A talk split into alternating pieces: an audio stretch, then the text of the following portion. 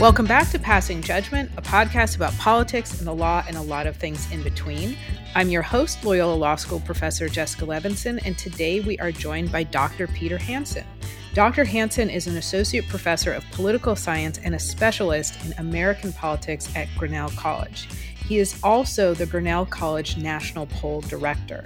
He teaches courses on constitutional law and American political institutions, his book, Too Weak to Govern Majority Power in the U.S. Senate, illustrates how the majority party's effort to control the Senate floor has contributed to a breakdown in the annual budget process. We could be talking about that with him today, but instead we're going to focus on some recent polling. Welcome, Dr. Hanson. Thank you for passing judgment with us. Hi, thanks. It's great to be here. So, as I mentioned, I want to focus on some of the very recent polls because I just think it's such an interesting snapshot as to where we are as a nation right now.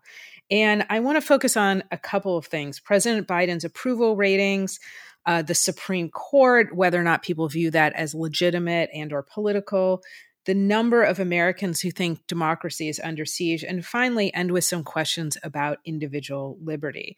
But before we get into the substance of all of these polls and what they tell us, can you tell the audience, can you help us understand why should we trust these polls? How can we be sure that we should have faith in them? Well, I think that's a great question. And, and there's obviously some inherent uncertainty in polling. Uh, we're taking a, a, sample of the American people, and from that, we are extrapolating opinion. Um, there's been polling errors in recent years, uh, per, you know, particularly when trying to predict election outcomes. Um, so our approach here is to be as careful as possible and to use the best practices possible. Uh, we've teamed up with Ann Selzer, who's one of the nation's best pollsters. She has an A plus rating from Nate Silver. This is a national telephone survey with live interviewers who talk directly with respondents. We're not using um, computerized calls or asking people to uh, punch numbers into their handsets. Um, so uh, we've tried to uh, structure our polls so that it's as reliable as possible, keeping in mind that there will always be some uncertainty with polling. Right. And you mentioned telephone polls. Are you able to reach people on mobile phones now or just landlines? So we reach people on both mobile phones and landlines. And does that make a huge difference for your polling? Well, we want to reach uh, both populations because they're, you know, they're slightly different demographically. Uh, people who rely only on landlines are are older. Uh, we want to make sure we've got a broad cross section of respondents, and so it is important to us that we um, use both methods. And what's your response rate like? Are a lot of people willing to say, "Oh yeah, I'd like to answer some questions," or is it you know one in twenty? I'm just wondering how willing people are now to say, "I'd like to weigh in on these issues." It's gotten really hard, Jessica. Uh, the last statistic I heard is that about one in every 300 calls we make is actually responded to. That was substantially worse than I thought. And does that, you think, skew the results at all? Because that one in 300 feels more passionately or is more likely to be super educated on these issues? I mean, are you already kind of skewing things, not you, but is a pollster already skewing things just because of who's even going to respond at all? Well, the question is is the population uh, that answers the phone systematically different in some way than the American population? Now, we'll be able to answer that in some respects. We can compare the demographics of our sample against census data, so we know if we match up in terms of age, sex, education, race, and other characteristics. The one that really makes me worry is party identification. You know, there that's not covered by the census. There's not a, a national party ID registry. Um, we always worry that there might be um, different response rates between Democrats and Republicans that we can't easily observe. Uh, I think that a lot of the accuracy problems polls had uh, in the last election came from the fact um, that Republican respondents, or I should say Republicans, um, appeared to be less likely to answer the phone, and pollsters just didn't pick up on that. So that's not an easy problem to solve, but uh, we try to be very aware of it. And to the extent we can, of course, we we weight our poll to the proper population characteristics so we can um, correct for every way that we can observe in which our sample doesn't match the full population. It, maybe this is an unanswerable question, but I'm wondering if you have some thoughts on why that is. Why is why are members of one political party more likely to respond than members of another? I think there are a couple of potential reasons. I mean, there is some evidence that um, when uh, one party or another is feeling discouraged, for example, they may be less willing to talk about their views. So their their candidates down. It's a rough patch for the party. Um, that may account for some of that difference. But then there's also evidence that uh, Republicans, in particular, are less um, trusting of expertise. Um, our poll shows uh, lower levels of trust overall. Um, and so uh, there, there just simply may be a factor where Republicans are less willing to talk to pollsters. Uh, this is something that's really under active investigation by uh, those who do polling to try and make sure we understand these reason, reasons and and then try and adjust our methods as best as possible so that we're getting the best sample we can. God, there's so many more things we could talk about in terms of methods, and I think it's it's really foundational when we talk about the issues of the outcomes of these polls. And I know that the listeners are probably waiting now saying, okay, just get to the numbers, Jessica. so here we go, Dr. Hanson. Let's get to the numbers. Let's start with what I think grabs the most headlines, which is um, Biden's approval ratings. So I just want to flag for the listeners that we're recording this um, episode in the kind of last third of October. And so things could change by the time you listen to this. Um, now, the headline is when it comes to President Biden's overall job approval rating, 37% approve, 50% disapprove. Could you bring us behind that headline and tell us what you think is going on here, what's contributing to these numbers? Sure, I'd be happy to. Uh, so, just for some context, a 37% approval rating is very, very low by um, historic standards. It suggests that Biden is in some political trouble. Um, that number seems to be driven by um, attitudes about the economy. His approval rating on the economy in particular is 36%.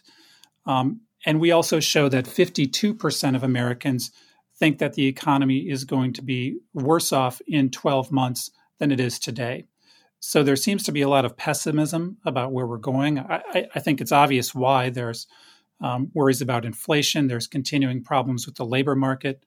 Uh, the effects of COVID are, are continuing to ripple through the economy.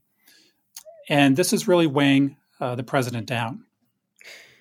So, is this largely about the economy and people feeling that they're worried their purchasing power will be down, that their job might not be there, or their job will look like a slightly different job? Are we also thinking about issues like immigration, global standing, climate change? Or I guess what I'm trying to back into is a question about is job approval rating primarily driven by the economy? There's a lot of evidence that perceptions about the economy um, carry enormous weight in presidential approval ratings and in presidential election outcomes.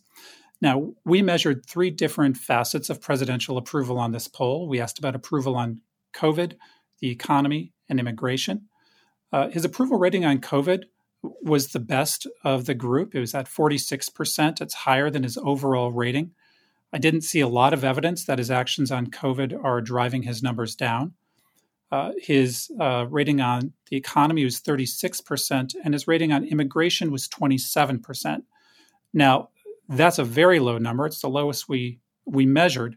The question would be how salient is immigration as an issue to independents, uh, Democrats, and Republicans? We know it's highly salient to Republicans. Um, but the question would be is that really what's on the minds of independents, for example, as they're making their evaluation? I tend to think the economy is the more likely suspect. So, what do these numbers indicate going into the midterms? I know it feels like an obvious question, but again, it's October 2021. How worried should Democrats be? How happy should Republicans be? I think this approval rating will be an anchor around the neck of Democrats as they try to hold on to control of Congress in the 2022 midterms we can go back to Bill Clinton's first midterm elections in 1994 when his presidency was struggling. He'd failed to uh, secure the adoption of health care. And that was a real shellacking for the Democrats. Uh, they lost control um, of Congress in the Republican Revolution, and, and, that dynamic then characterized the rest of Clinton's presidency. So I think at this moment, Democrats should be quite worried. There, there is time for the president to recover, but this is a very bad signal for the party heading into 2022 there's a generation of us for which the word shellacking will forever be associated with President Obama getting up there the day after his midterm elections and saying basically, wow, that really didn't go well. And I, I think I can't hear that word without thinking about that moment. Um, I want to bring us back to electoral politics for a minute mm-hmm. and dive a little bit deeper. We talked about the overall numbers, we've talked about um, the midterms. Can you talk to us a little bit more about where independents are with respect to um, President Biden and maybe even some uh, likely opponents in the next presidential election? Sure, I'd be happy to.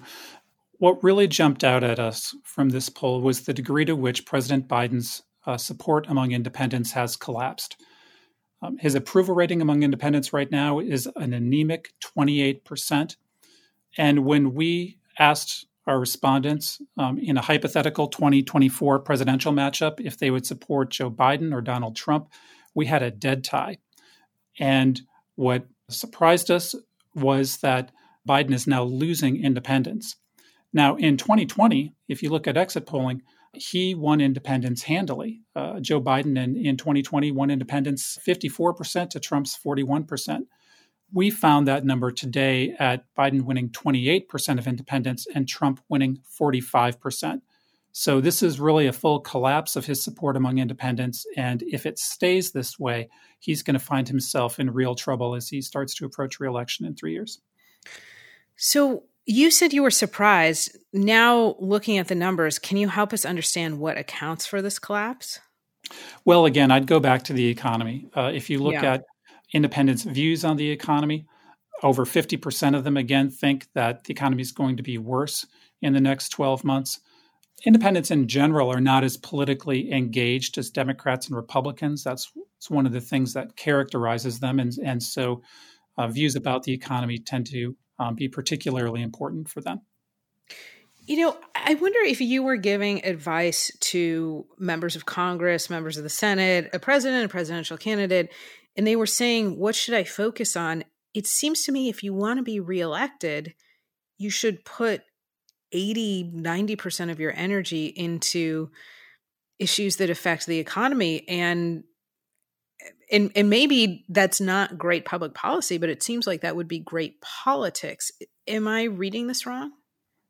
No, I think you're exactly right. I mean, of, of, course, Bill Clinton's famous saying was, "It's the economy, stupid." You know, that is um, where he believed he needed to focus his energy. But the economy is not fully under a president's control. I mean, if you look at the problems we're having right now, they're really difficult. You know, the way the supply chain, for example, has been snarled by COVID and um, the difficulty getting goods to stores and, and uh, concerns about the, the labor market um, and inflation. These are, are not problems that you snap your finger and fix. Um, now, I do think that you know the president's taking various steps. I mean, the the first legislation he passed put money in the pockets of Americans to help recover from COVID. He has a major infrastructure bill he wants to pass that will help to spur uh, jobs. Um, but it's it's been very hard for him uh, to move that ball forward. That infrastructure bill is currently stalled in Congress. I mean, some of those bigger factors are just you know somewhat outside of his control. Yeah, I'm wondering if there's a more fundamental question here, which is voters are very understandably so focused on the economy because it really affects them deeply. I mean, there are issues which you and I could have a discussion about. We should understand that it affects us deeply. We should understand that climate change and immigration, voting rights do. But the economy is something where almost every moment of every day, arguably, it it really hits us on a concrete and specific level but there's so many things that are outside of a president's control i mean does this call out for better education when it comes to what contributes to a good economy and a bad economy? I mean, so many times it just feels like a, a trick of fate as to whether or not a president inherits a booming economy, a flagging economy, and that this can really determine the the future of our electoral politics. Well, you, have really hit the nail on the head here. Uh, that's a actually a very hard thing for the public to digest. Um, presidents are at the mercy of the economy, and uh, in a practical sense, have relatively little control over it. So this enormous factor that um, can impact their, their ability to win re-election is, is something that is very difficult for them to control. Yeah. And this, again, could be a few hour episode, but I know that because I promised the listeners, and I really want to get to it as well, there's another branch of government that you have done polling on and that is really a big topic of conversation for this podcast, and that is the judiciary and specifically the Supreme Court. And you have some findings about the Supreme Court that I find to be maybe not inaccurate, but certainly has to make people like Chief Justice John Roberts very worried, which is that more than 60%, I believe, of the respondents think that the Supreme Court is really driven by politics, not by the law. Can you bring us, again, behind those numbers a little bit? Well, I'd be happy to. And uh, let me just provide a little bit of context about why we asked this. The question that, from the time of our framing, that has been asked about the Supreme Court is what gives the court the standing or the legitimacy to overturn the decisions of elected officials right? Why should it exercise this power of judicial review? And the answer that everyone from alexander hamilton to antonin scalia have given is that the court's role is to objectively uphold the constitution right? And of course there's debate over what that means precisely but it should have that power because it is upholding these fundamental values that we have. And that's why um, its decisions uh, should trump those of elected officials because, because it is, is upholding fundamental values. And if the court is not doing that, right, if, if the members of the court are just politicians in black robes, um, then they shouldn't have that authority, right? That that authority should remain with elected officials. And so, what we asked our respondents was when thinking about the Supreme Court, do you think its decisions are based more on the Constitution and the law or more on the political views of its members? And 62% of people said on the political views of members. Now, that was really a shocking finding. You know, the, the court historically has really benefited from strong public support. It's been viewed as a trusted institution. But I think that reputation has just been battered over the last decade as nominations have become hotly contested politically. Um, of course, during the Trump presidency, we that really came into sharp focus, where he would go out and campaign on uh, the argument that conservatives should capture the court. Uh, we had the episode of Mitch McConnell refusing to bring President Obama's nominee, Merrick Garland, even up for a vote. So all of the elected branches have been sending this message to the public um, that the court's political, and I think the public has picked up on it. Um, now, you said, can you take us behind those numbers? Well, there's actually not as much to discuss here. Uh, this is an across the board sentiment. Right? Republicans, Democrats, and independents all believe, over 60% in each case, that the decisions of the court is, are political. And this is really troubling from the standpoint of the legitimacy of the court, especially as you look at this term. And you know, they're about to make decisions on abortion and affirmative action and gun rights, and they're facing a public um, that is no longer giving them the benefit of the doubt. Are Republicans, Democrats, Independents pretty uniformly disenchanted with the Supreme Court? Or disenchanted, I'm using as a term to mean think it's really political as opposed to independent and objective? Well, the two questions we ask on the court are, you know, do our respondents think that its decisions are based in the Constitution and the law and political? And the answer there is clearly yes. And then the other thing we ask is are our respondents interested in reforming the court? So in this case, we said currently U.S. Supreme Court justices are appointed for life. Do you favor continuing this system or changing to a one time 15 year term for each justice? And here again, overwhelmingly, our respondents said yes. Democrats, Republicans, Independents, over 60% of them said they would like to end um, lifetime appointments. So the, the two clear signals we're getting from this poll are the perception that it's become political and the perception that it needs reform. Do you have a sense of because this reform I, I, think is not coming. We've talked on this podcast about the um, commission on reforming the Supreme Court that President Biden put together. We've talked about their initial findings. We're going to be talking about their final recommendations or suggestions or non-recommendations. And and I will just say my very strong sense is nothing is coming of this for a variety of reasons.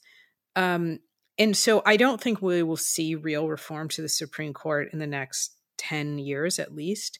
Do you have a sense then of where things are going? As you said, this is a really big Supreme Court term. There's one, and I now suspect two big abortion cases that the court will hear gun control, religious rights, money in politics, potentially affirmative action, lots of really big questions.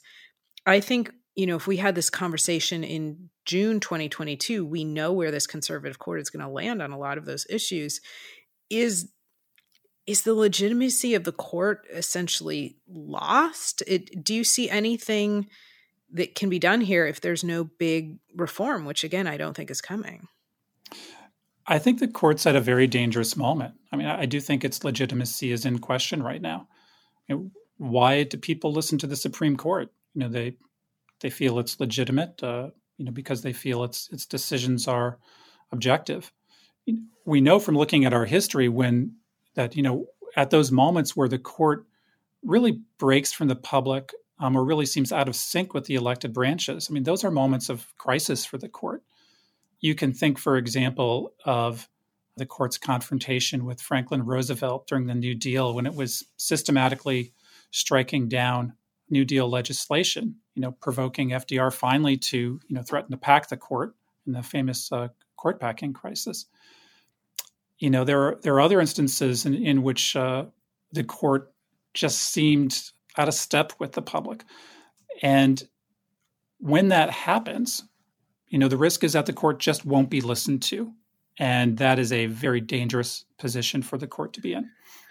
So I've talked about that a little bit on this podcast and other places. What happens when we just stop giving them credence? And I mean, the answer, of course, is that they don't have an army to enforce their decisions. I mean, they live and die on the fact that we respect them and that we decide if they say this is law, then okay, we have to adhere to that.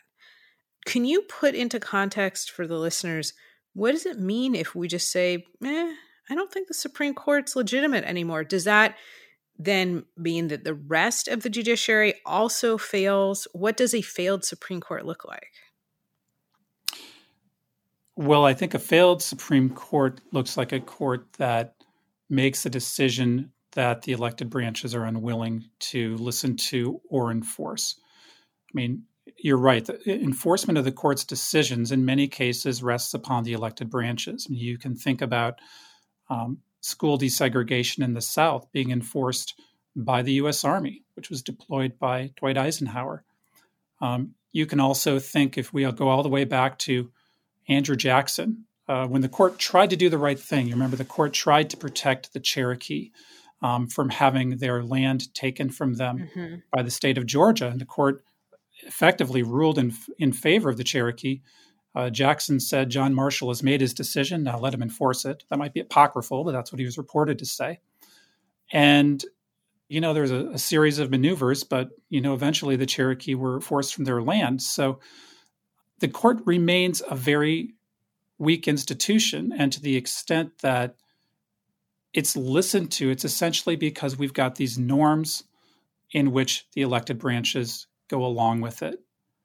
I mean, just imagine that the Bush v. Gore decision is is replayed today. You know, imagine yeah. there's a, a contested election between Joe Biden and Donald Trump, and the court has to step in to to try and resolve it. Is that going to be listened to in the same way it was then? Um, I have real doubts that it would be.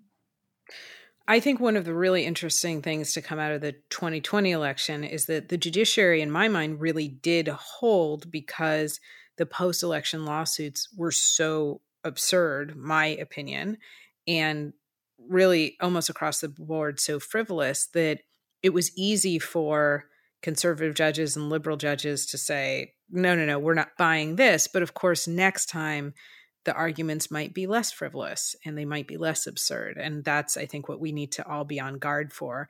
And that probably segues us really nicely into our next topic, which is another poll um, about democracy being under threat.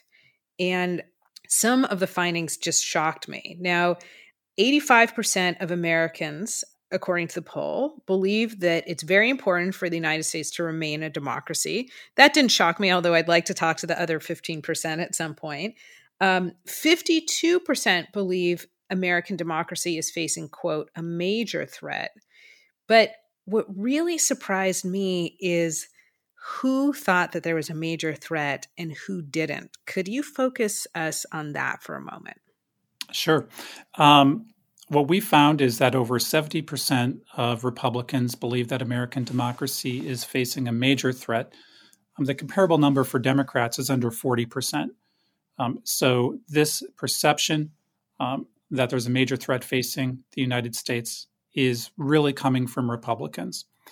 Um, and I think that's somewhat surprising because the discussion you hear about this or you read about in the media right now tends to be um, Democrats or, or, liberals really fretting about things like um, changes that Republicans are making to election laws or, or wondering what will happen in 2024 if we have another contested election.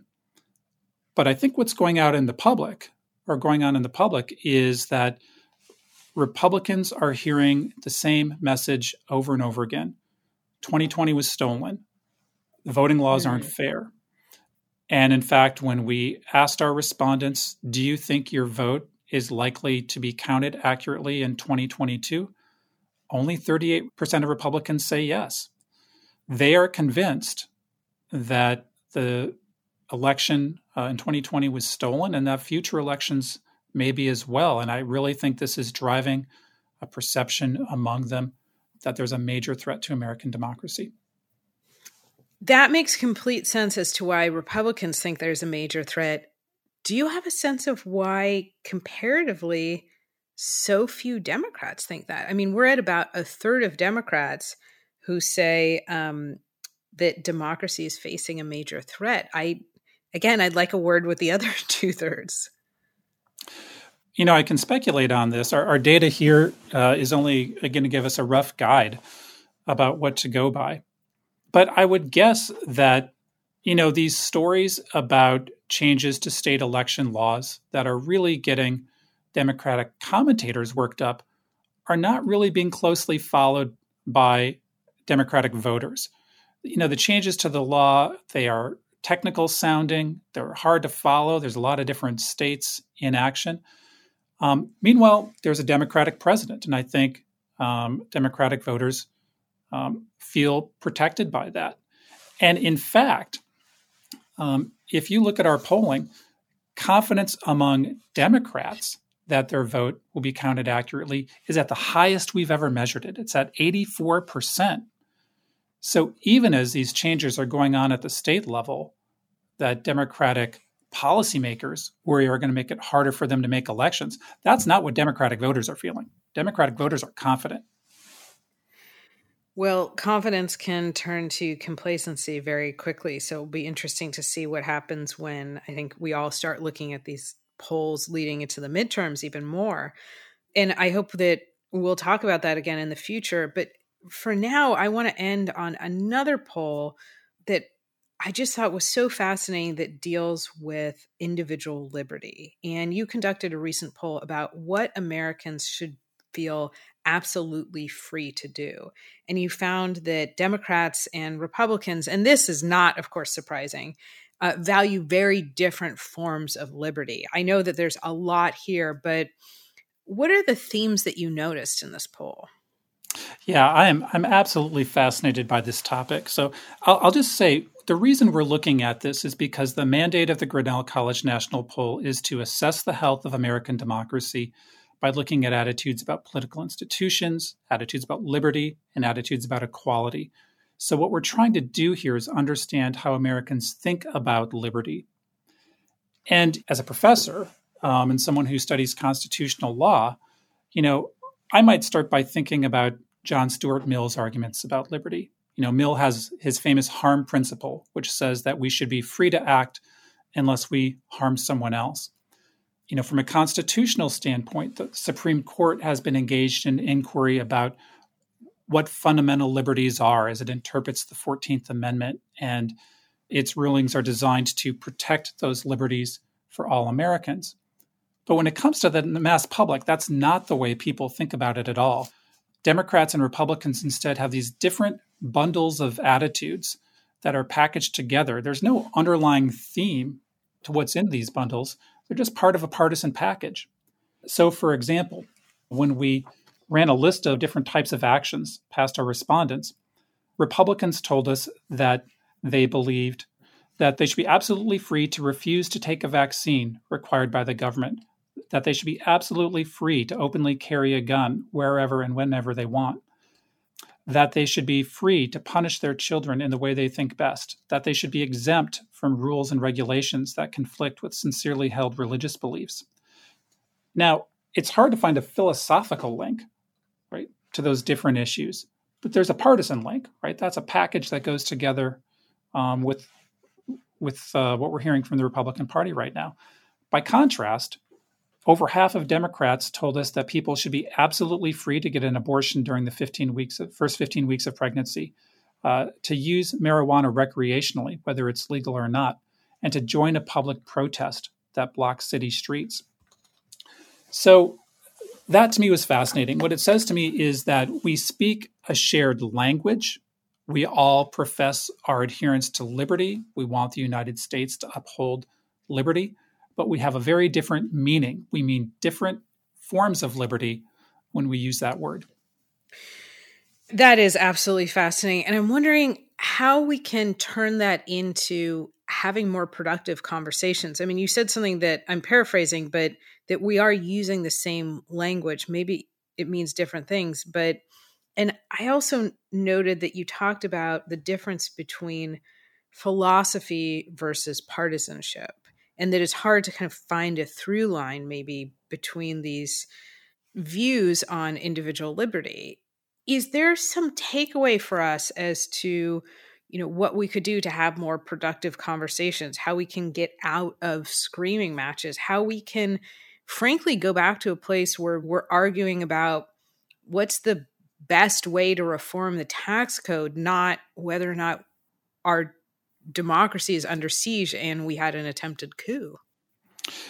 So, Jessica, that's a really interesting question. And, and I want to try to separate this discussion about how we work through different understandings of liberty from this really sort of larger systemic challenge to the United States, you know, this worry that democracy is under threat.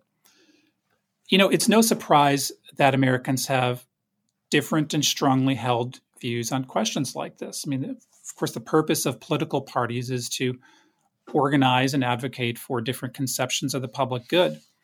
There is another issue here, though, that makes it really hard for us to get on the same page.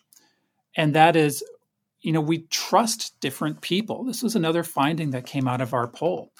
You know, who do we turn to to try and reach a common understanding about how we approach difficult public policy issues? And here, what we found is that Republicans and Democrats really turned to different people. Republicans were much more likely to turn to traditional authority figures, religious leaders. Uh, they trusted police officers a lot, they trusted business leaders. Uh, Democrats relied more on experts, people like scientists, doctors, and teachers.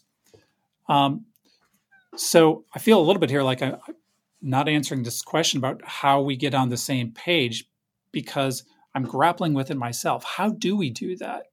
How do we do that when we're not even turning to common sources of expertise and information? Um, and I, I think one of the lessons to take from this poll is, is, you know, some continued thinking about just how to proceed in this kind of environment. You know, sometimes the answer is more questions, and sometimes the answer is just pointing out where the road forks. And I think it's really important that you did that, and it's really important even to think about where we get our sources of information and how that can change our view of what's right and what's wrong. And I mean, we've seen it so starkly throughout the pandemic, you know, masks, no masks, vaccines, no vaccines, everything is seen through different lens. And part of trying to unpack that and solve that is clearly showing again where the road forks and why. And I think that your poll does that. And I think that you helped us think through a lot of that. So Dr. Peter Hanson, an associate professor of political science and a specialist in American politics at Grinnell College and the director of the Grinnell College National Poll, thank you for passing judgment with us. It was great to be here. I really enjoyed this conversation. Thank you to our listeners for your support, for coming along for the ride of having these conversations with us. I loved this conversation with Dr. Hanson. We're going to have more of these coming up, and we wish everybody a great day.